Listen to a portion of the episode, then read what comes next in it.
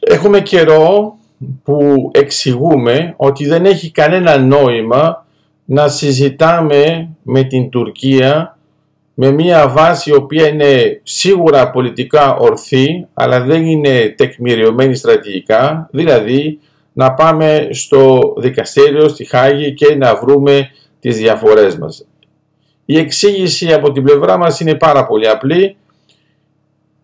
Η Τουρκία δεν έχει υπογράψει το δίκαιο της θάλασσας και των ωκεανών, δεν το έχει βέβαια χειρώσει,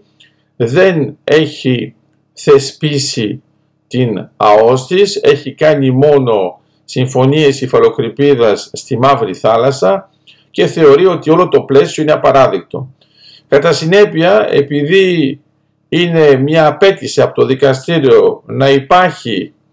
η απόδειξη της αποδοχής της αρμοδιότητας του δικαστηρίου, αυτό δεν ισχύει από την πλευρά της Τουρκίας. Άρα πρέπει να φανταστούμε τώρα ότι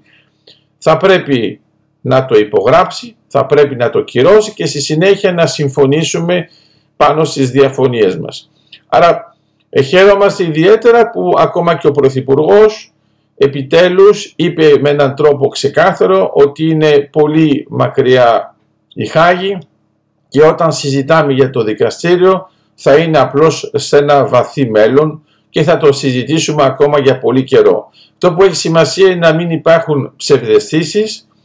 δεν είναι καθόλου το ίδιο αυτό που γίνεται με την Τουρκία και με την Αλβανία. Η Αλβανία έχει υπογράψει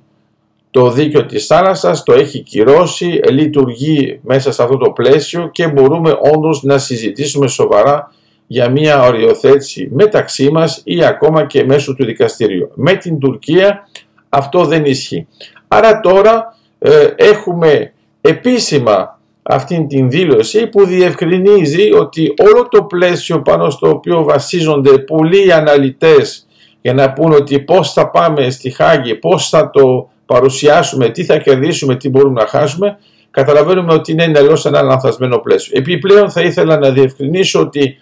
όσο αφορά το θέμα της υφαλοκρηπίδας, ε, πρέπει να καταλάβουμε επιτέλους ότι είναι μιας παλιάς νοοτροπίας ακόμα δεν έχουν μπει μερικοί στο θέμα της ΑΟΣ, ενώ πολλές χώρες έχουν όχι μόνο μπει μέσα στο πλαίσιο της ΑΟΣ, αλλά ουσιαστικά αδιαφορούν πλέον για το πλαίσιο της ευρωκρεπίδας. Επιπλέον πρέπει να έχουμε στο μυαλό μας πάνω τις δύο αποφάσεις του δικαστηρίου όσο αφορά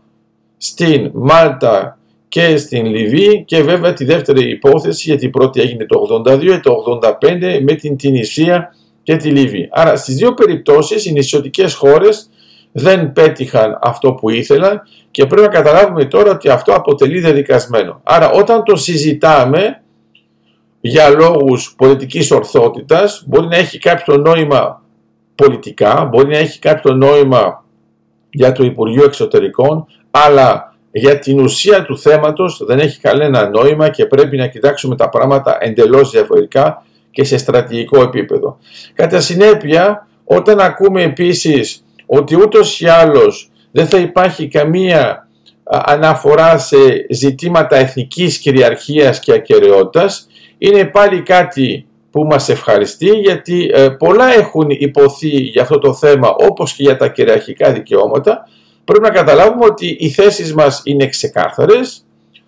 τόσο σε επίπεδο διεθνούς δικαίου όσο και όσον αφορά το δίκαιο της θάλασσας και των ωκεανών. Επιπλέον δεν υπάρχει κανένας λόγος να υποχωρήσουμε σε κανένα σημείο ούτε κυριαρχικό ούτε κυριαρχίας και κατά συνέπεια οι συζητήσεις που γίνονται δεν έχουν νόημα σε βάθος άμα κοιτάξουμε τις διεκδικήσεις της Τουρκίας. Είδαμε τι έκανε η Τουρκία με το τουρκολιβικό μνημόνιο, είδαμε τι κάναμε εμείς με τη μερική οριοθέτηση με την Αίγυπτο, έτσι το σβήσαμε εντελώς από το χάρτη και ήταν μια απόλυτη αποτυχία από την πλευρά της Τουρκίας. Άρα πρέπει να είμαστε προσεκτικοί στις δηλώσεις μας, πρέπει να ξεκαθαρίζουμε το πλαίσιο έτσι ώστε να μπορούμε να συζητάμε πρακτικά και στρατηγικά για κάτι το συγκεκριμένο χωρίς να παραμένουμε συνεχώς πάνω στο θέμα της πολιτικής ορθότητας γιατί στο τέλος καταλαβαίνουμε ότι δεν έχει βάθος. Αυτό που έχει σημασία